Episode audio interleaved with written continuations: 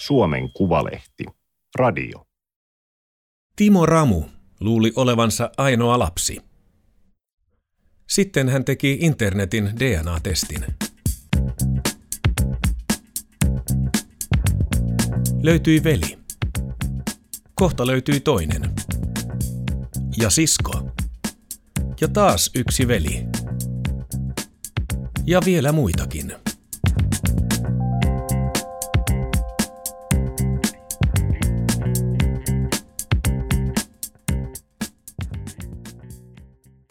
Sä oot mun pikkuveli. Teksti Elina Järvinen, lukija Paavo Kerosuo. Juttu on julkaistu Suomen Kuvalehden numerossa 4/2020. DNA-testi oli tarjouksessa. Joulun kampanjahinta 75 €. Timo Ramu päätti, että ostaa siitä lahjat vaimolle ja itselle. He olivat puhuneet jo pari vuotta, että olisi kiva selvittää etnisiä taustoja. Kuka on perheen viikinki, kuka polynesialainen? Sitä paitsi lahja oli vaivaton. Sen kun tilasi netistä ja odotti postia. Testit tulivat pienissä litteissä pahvilaatikoissa. My Heritage DNA, niissä luki. Joulun alus 2018 oli kiireistä aikaa. Ramulla oli paljon töitä. Hän teki mainoselokuvia yrityksessä, jonka omisti vaimonsa kanssa. Heillä oli 4 pientä lasta. He olivat heti alkuvuodesta lähdössä 5 kuukauden matkalle Japaniin, Uuteen-Seelantiin ja Australiaan. Se olisi osin työmatka, mutta he lähtisivät kaikki. Joulu vietettiin vielä Helsingissä, kotona Punavuoressa. Vaimo ilahtui lahjasta, ja he tekivät testit. Avasivat pumpulipuikot kääreistä, raaputtivat posken sisäpintaa puoli minuuttia ja pujottivat puikot näyteputkeen. Sama uudestaan toisesta poskesta. Sitten näyteputket muovipussiin ja pussi palautuskuoreen. 5 minuutin homma. Palautuskuoret jäivät eteisen pöydälle lojumaan. Viikot kuluivat. Ramut olivat jo lentäneet Tokioon, kun Anoppi vei ne postiin. Huhtikuussa he olivat Bangalowissa, 2 000 asukkaan kylässä Australian itärannikolla. Oli leppoisaa, aurinkoista ja vehreää. 10 kilometrin päässä kimalsi eteläinen Tyynimeri. He asuivat ystäviensä puutalossa. Sen kellarikerros oli remontoitu asuttavaksi. Ramu oli saanut DNA-testin tulokset. Hän oli kirjautunut palveluun saman tien ja katsonut, mitä hänen etnisestä alkuperästään sanottiin. 1% inuiittia. Vaimo oli käytännössä täysin suomalainen, mutta Ramussa oli inuiittia. Hän oli levittänyt tietoa huvittuneena, valitellut kuumaa ilmastoa ja leveillyt, että osaa varmaan rakentaa iglun. Kiirastorstain aamuna Ramu istui läppärinsä ääressä. Oli aikaista. Kello tuskin 5. Hänellä oli tapana nousta varhain ja tehdä töitä ennen kuin lapset heräsivät. Pimeässä kellarissa saattoi hyvin laatia käsikirjoitusta mainoselokuvaan. DNA-testin profiilisivu oli jäänyt auki koneen selaimeen. Siinä heräillessään Ramu lueskeli tietojaan. Hän ei ollut katsonut vielä lainkaan DNA-osumia. Niistä näki, ketkä testin tietokannassa olivat hänelle sukua. Keitäs täällä nyt onkaan? Listan ensimmäisenä oli aivan vieras nimi. Juuso. 34-vuotias. 5 vuotta nuorempi kuin hän. Yhteistä DNAta 23,4%. Arvioitu sukulaisuussuhde. Velipuoli. Ramu tuijotti ruutua hämmentyneenä. Ei tämä ollut mahdollista. Ei hänellä ollut veljeä. Hän oli ainoa lapsi. Moro Timo. Viesti tuli Instagramissa samana päivänä, 18. huhtikuuta 2019. Lähettäjä oli Juuso. Hän oli myös nähnyt DNA-osumissaan ilmoituksen. En tiedä, saitko mun viestiä Heritagen kautta. Sä oot sen mukaan mun pikkuveli. Timo sanoi moi ja ihmetteli. Todella erikoista. He tarkistivat syntymävuodet. Timo ei ollut pikkuveli, vaan isoveli. Timo oli ehtinyt googlata Juuson kuvan illalla. He olivat istuneet puutalon keittiössä, ystävät, vaimo ja vanhin tytär. Viinilasi oli pudonnut kädestä. Juuson olemus oli aivan kuin hänen. Tiedätkö sun biologista isää? Juuso kysyi. Toki Timo tiesi, mutta Juuso ei tiennyt. Ai et, herran jestas. Juuso kertoi, että hänet oli tehty hedelmöityshoidon avulla, inseminaatiolla. Sukusolut olivat peräisin spermapankista, luovuttaja tuntematon. Saanko kysyä, kuka sun isä on? Timo kertoi nimen ja iän, entisen työpaikan. Isä oli juuri jäänyt eläkkeelle. Mut kuulostaa oudolta, että mun faija olisi käynyt luovuttamassa. Siis ei kai tässä ole muuta vaihtaria. He pohtivat tilannetta, päivittelivät, kyselivät asioita toisiltaan, lapsuudesta, töistä, perheistä. Kymmeniä ja kymmeniä viestejä. Juuso kysyi, voisiko hän soittaa Timon isälle. Varmistua. Mä uskon, että se ottaisi ihan ok, Timo kirjoitti, ja antoi numeron. Hän halusi itsekin tietää. Otetaan yhteydet esim. Huomenna. Broidi. Juuso oli ollut 16-vuotias, kun hänelle kerrottiin, ettei isä ole biologinen isä. Vanhemmat olivat päättäneet erota, eikä Juuso halunnut muuttaa kaupunkiin. Hän halusi jäädä isän kanssa kotikuntaan, vaikka se oli tuppukylä. Mutta siellä olivat kaverit, harrastukset ja koulu. Siinä tilanteessa isä kertoi. Juuso sanoi, ettei hän välittänyt. Mulle on sama, kenen rojut siellä on olleet käytössä. Sun kanssa mä olen elänyt. Sä olet mun isä. Sen jälkeen asiasta ei puhuttu. Ei isän kanssa, eikä äidin. Juuso jäi kotikuntaan ja piti huolen, ettei kukaan saanut tietää. Tuppukylässä ei ollut varaa olla erilainen. Lukiossa psykologian opettaja selitti, kuinka tärkeää lapsen on tietää alkuperänsä. Hän puhui koeputkihedelmöityksestä ja inseminaatiosta. Siitä, kuinka kovasti näillä tavoin syntyneet lapset halusivat selvittää perimänsä. Juuso katsoi opettajaa ja ajatteli, että tämä puhui roskaa. Ei häntä kiinnostanut hevon humppaa. Tosin kun kaveripiirissä huhuttiin, että sairaalasta sai 30 €, kun kävi lukemassa pornolehteä ja ruiskauttamassa purkkiin, Juuso jähmettyi. Tuolla tavallako hänet oli pantu alkuun. Joku tyyppi hakenut kaljarahaa. Mutta sittenkään hän ei kertonut kenellekään. Lokakuussa 2018 hän kuuli internetin DNA-testistä. Kaverit puhuivat siitä WhatsApp-ryhmässä.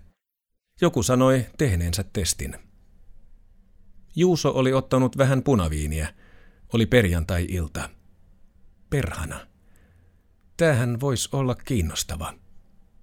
Ei hän isänsä silloin miettinyt, vaan etnistä taustaansa. Hän oli aina ajatellut, että oli vähän kuin kreikkalainen veistos. Juuso ei aikaillut. Hän soitti Timon isälle heti, kun oli saanut numeron.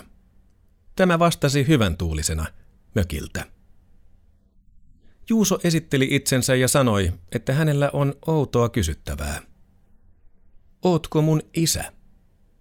Mitä? Timon isä vastasi. Hän myönsi, että kysymys oli outo. Ei ollut ennen tällaista tullut. Hän sanoi, ettei ole Juuson isä. Ei ole mahdollista, että hän olisi. Sulla on kuitenkin biologinen lapsi, Juuso kysyi.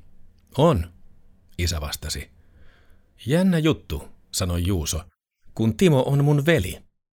Meidän Timo vai? Siinä vaiheessa isä jo huusi luurin ohi vaimolleen. Täällä soittaa Timon veli. Juuso kysyi vielä, oliko Timon isä luovuttanut 1980-luvulla sukusoluja hedelmöityshoitoihin. Ei hän ollut. Juuso kertoi DNA-testistä. Sitä kautta he olivat Timon kanssa löytäneet toisensa. Onpa jännää, Timon isä sanoi monta kertaa. Niin on jännää, vastasi Juuso. Kumpikaan ei osannut sanoa oikein muuta. Ollaan yhteydessä, Timon isä sanoi lopulta, ja he lopettivat puhelun. Timo sai isältään viestin seuraavana aamuna. Pitkän sähköpostin. Hän luki sen, nousi autoon ja suuntasi Byronin lahdelle.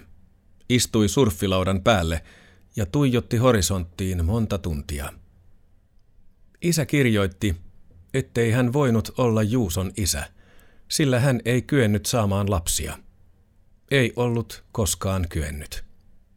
Isä oli tutkittu 1970-luvun puolivälissä ja asia oli tullut heti selväksi. Pian oli kuitenkin ilmennyt, että raskaus olisi mahdollinen, jos käytettäisiin luovutettuja sukusoluja. Tehtäisiin inseminaatio. Meitä hoiti kuuluisa gynekologi.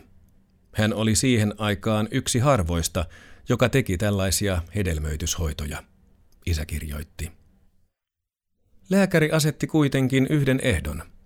Luovuttajan henkilöllisyyttä ei paljastettaisi nyt eikä myöhemmin. Sen aikainen lainsäädäntö tuki biologisen isän henkilöllisyyden salaamista. Isän sähköposti jatkui. Meillä ei ollut eikä ole vieläkään tietoa hänestä.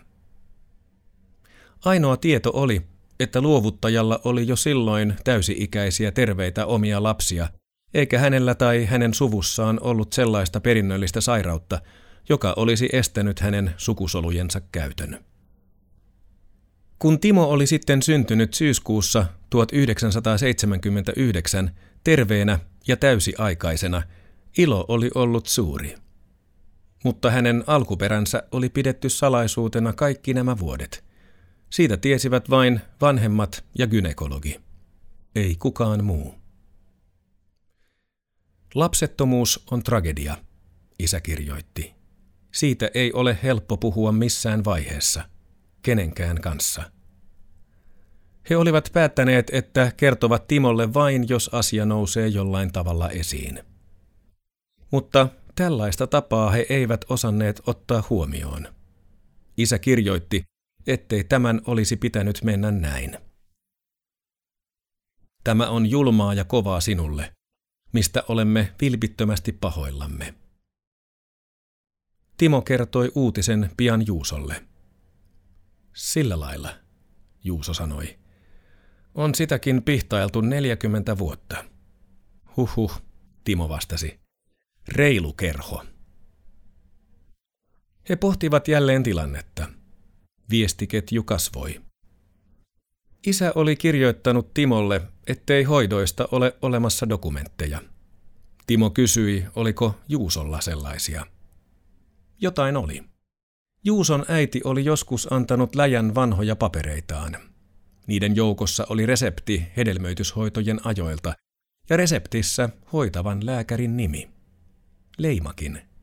Hän oli se sama kuuluisa gynekologi. Heillä oli siis yhteinen isä, mutta kuka hän oli? Voisiko hänet löytää DNA-tietokannoista? Niitä oli muitakin, ja niihin saattoi ladata omat tietonsa. Jos isä vaikka olisi joskus tehnyt testin toisen sivuston kautta. Toukokuussa Timo latasi tietonsa palveluun nimeltä Family Tree DNA. Sieltä ei löytynyt isää, mutta löytyi muuta. Toinen veli. Sami oli 2 vuotta vanhempi kuin Timo. Timo lähetti hänelle viestin. Voitaisiinko jutella? Olen Australiassa tällä hetkellä. Satutko tietämään, kuka on biologinen isäsi? Itse en tiedä, eikä tiedä toinen velipuolikaan.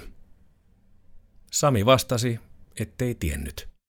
Hän oli kuullut alkuperästään puoli vuotta aiemmin, DNA-testin jälkeen.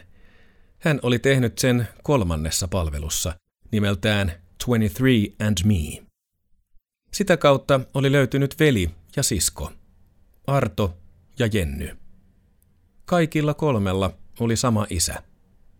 Niin, ja Jennyllä oli lisäksi veli, joka ei ollut tehnyt DNA-testiä, mutta joka äidin mukaan oli saanut alkunsa saman luovuttajan soluista. Heitä oli siis 4, plus Timo ja Juuso. 6.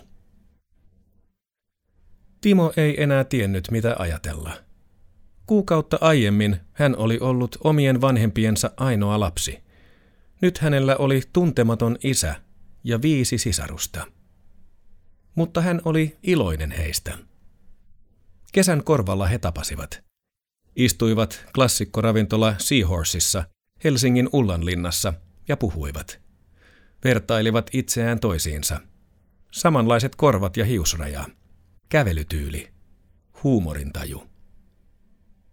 He pitivät yhteyttä Facebookin kautta ja miettivät, mikä ryhmälle annettaisiin nimeksi. Kesä kului. Tuli elokuu. Löytyi taas veli. Kim. Ilman muuta sopii, että soitellaan, Kim kirjoitti viestin. Mukava olisi veljen äänikin kuulla. Koitti lokakuu. Löytyi sisko Tiina ja samalla viikolla toinen sisko, Satu. Satu kertoi, että hänellä on isoveli. Tämä ei ollut tehnyt DNA-testiä, mutta sukusolujen luovuttaja oli sama. Heitä oli 10. Vanhin oli syntynyt vuonna 1973 ja nuorin 1990. Heidän vanhempiaan oli hoitanut sama kuuluisa gynekologi samalla helsinkiläisellä klinikalla. Heidän isänsä oli tuntematon sukusolujen luovuttaja.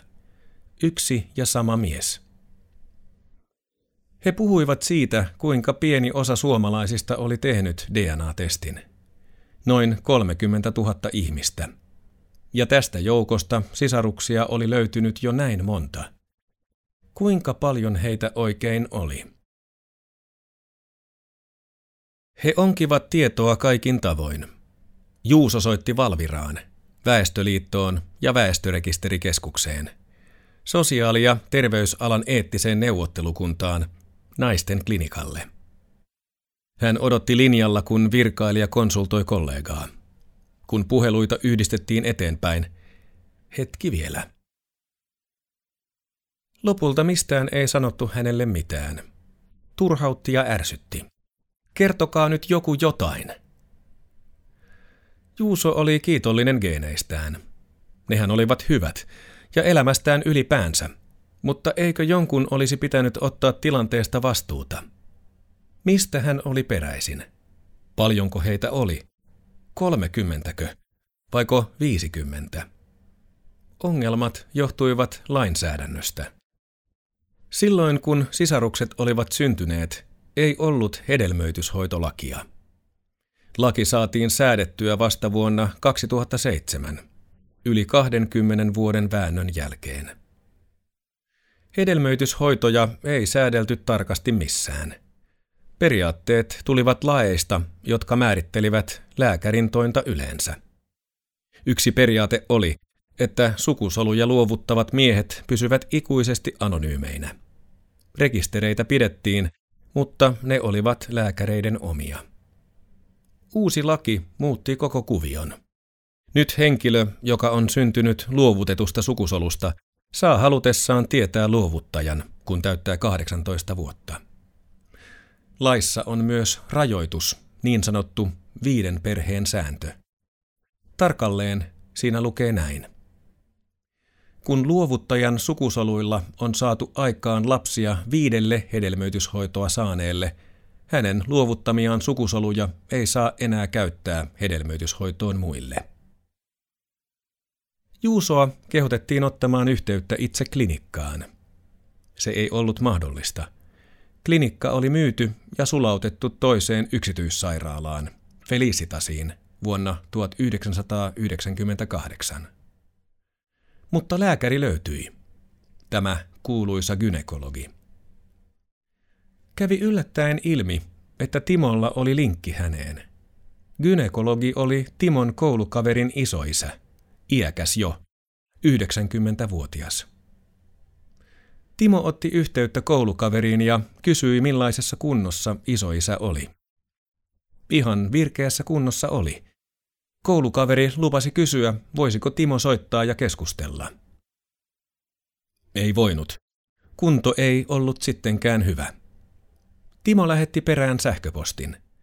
Hän kirjoitti ymmärtävänsä, ettei luovuttajan tietoja voi saada. Mutta toinen asia, joka meitä kaikkia sisaruksia luonnollisesti mietityttää, on se, että montako meitä on. Mietin, että tämä olisi ehkä tieto, jonka voisit mahdollisesti kertoa. Viestiin ei tullut vastausta. Klinikka sijaitsi Helsingin ydinkeskustassa. Ensin Yrjön kadulla, sitten Boulevardilla. Se oli perustettu vuonna 1957. Boulevardin androloginen laboratorio. Perustaja oli helsinkiläinen professori Carl-Juhan Johansson. Spermakalle, kuten lääkäripiirit häntä kutsuivat. Johansson oli lapsettomuushoitojen pioneeri, nimenomaan miehen hedelmällisyyteen perehtynyt lääkäri. Hän aloitti inseminaatiot Suomessa. Johansson jäi eläkkeelle 1980-luvun puolivälissä ja kuoli vuonna 1998. Silloin kuuluisa gynekologi oli jo kauan ollut klinikan kantava voima. Klinikka oli pieni, muutama lääkäri ja laboratorion hoitaja. Se oli pitkään ainoa paikka, jossa tehtiin inseminaatioita. Turun yliopiston spermapankki aloitti seuraavaksi, vuonna 1973. Boulevardilla riitti asiakkaita. Sana kulki ympäri Suomen ja lääkäritkin antoivat suosituksia. Helsingissä oli yksityisvastaanotto, joka auttoi lapsettomia pareja. Sadun isä kertoo, että odotushuoneessa istui aina pariskuntia. Ainakin puolen tusinaa ihmistä odottamassa vuoroaan. Sadun isä asioi vaimonsa kanssa klinikalla 2 otteeseen 1970-luvulla. Ensin syntyi poika, sitten Satu. He ovat Timon ja Juuson sisarusparvea. Klinikalla kaikki oli äärimmäisen hienovaraista ja luottamuksellista. 1970-luvulla lapsettomuus oli arka aihe koko yhteiskunnassa. Häpeä. Mikä mies se sellainen oli, joka ei saanut lasta siitettyä? Toisaalta hoitojakin paheksuttiin. Kirkko ei hyväksynyt lainkaan ajatusta luovutetuista sukusoluista. Opetus perheestä ja avioliitosta ei sallinut sitä. Lapsettomuutta ei liioin ole nähtävä pelkästään kielteisessä valossa, piispainkokous lausui 1980-luvun puolivälissä. Olisi ryhdyttävä toimenpiteisiin, joilla autetaan vanhempia hyväksymään se tosiasia, että he eivät voi saada lapsia. Käytännössä inseminaatio tarkoittaa sitä, että siittiöitä ruiskutetaan katetrilla suoraan naisen kohtuonteloon. Jos miehen omat siittiöt ovat liian heikkolaatuisia tai niitä ei ole, käytetään luovuttajaa. Sukusolujen luovuttajia oli vaikea löytää. Heitä ei varsinaisesti etsitty ilmoituksilla, mutta yliopistot tiedottivat asiasta. Ajateltiin, että opiskelijat ovat valmiita auttamaan lääketiedettä. Näin Sadun isällekin kerrottiin 1970-luvun alussa. Kuuluisa gynekologi sanoi, että luovuttajat ovat lääketieteen opiskelijoita, joista hänellä on oma rekisteri. Rekisteriin on merkitty luovuttajan pituus ja etninen tausta sekä ihon, silmien ja hiusten väri. Näitä ominaisuuksia lääkäri täsmää isän ominaisuuksiin. Oliko luovuttaja opiskelija? Muutama vuosi myöhemmin kuuluisa gynekologi sanoi Timon isälle, että luovuttajalla, tällä samalla miehellä, oli täysi-ikäisiä, terveitä lapsia. Muisti voi toki pettää. Tapaamisista on vuosikymmeniä, eikä tällaisia tietoja kirjattu asiakkaan papereihin.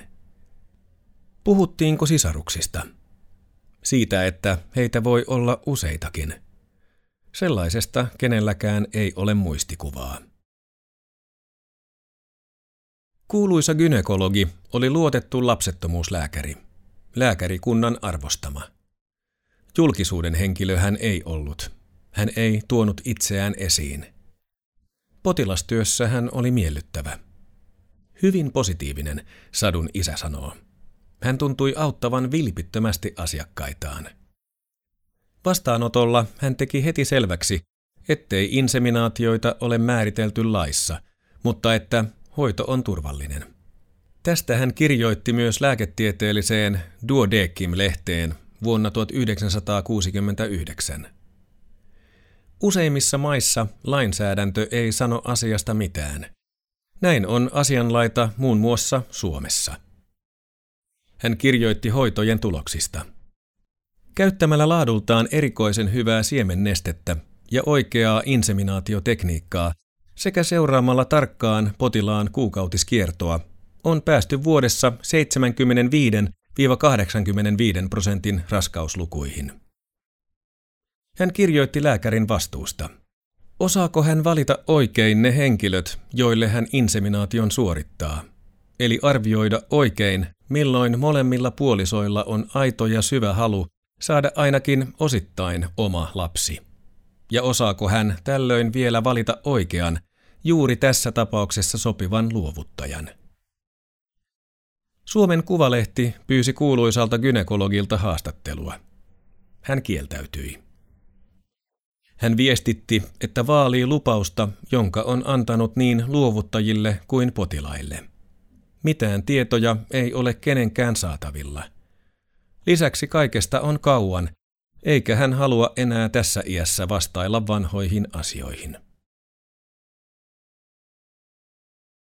Professori Arne I. Koskimies tietää sisarusten tarinan.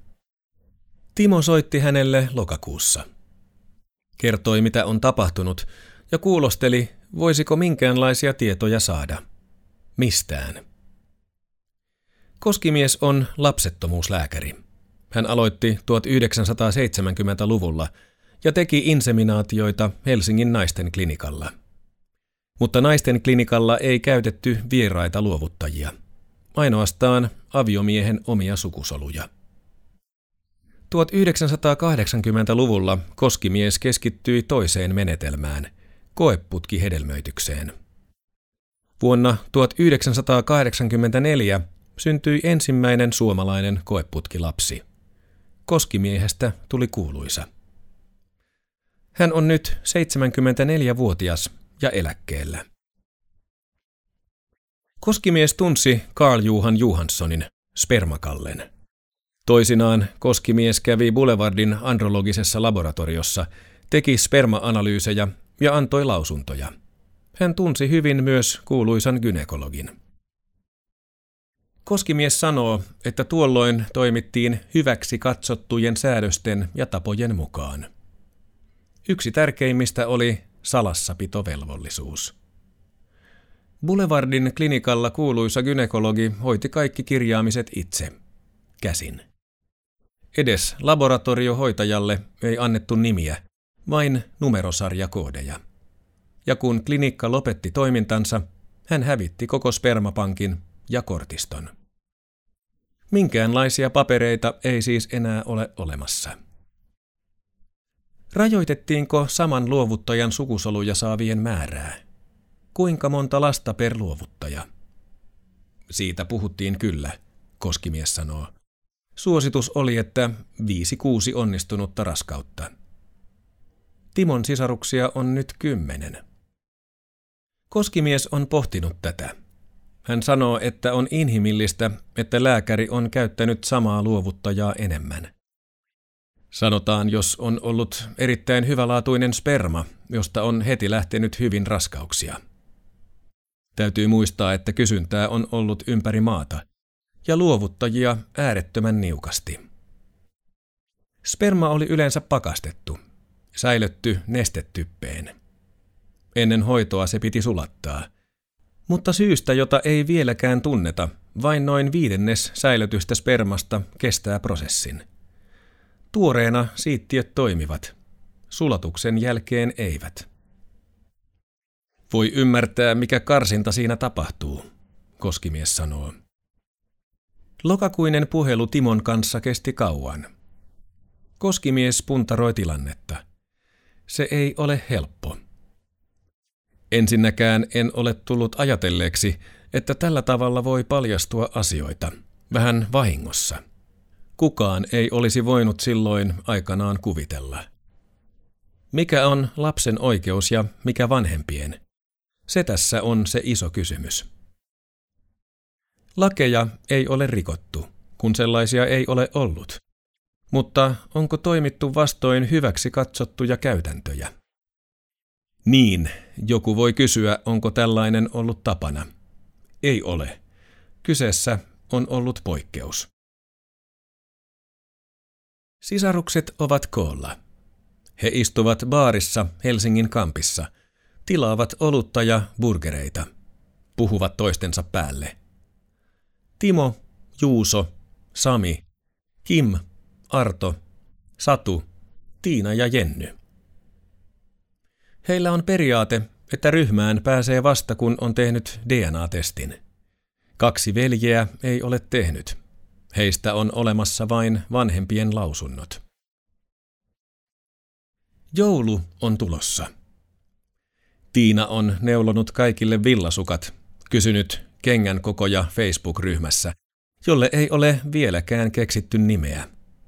Pakasteherneet oli yksi ehdotus. Juuso valittaa niskajumeja ja saa Sadun hieromaan hartioitaan. Satu on fysioterapeutti. Ensi kerraksi pitää varmasti varata isompi pöytä, Juuso sanoo. DNA-testi on taas joulutarjouksessa. Mulla on ollut vähän tylsää, kun ei ole tullut ketään. Jenny huutaa, ettei saa manata. Yhdessä lasketaan, koska tuloksia voisi tulla. Helmikuussa ehkä, jos on ruuhkaa. Black Friday-kampanjakin oli juuri. Ihan pikkupöydästä aloitettiin silloin kesäkuussa.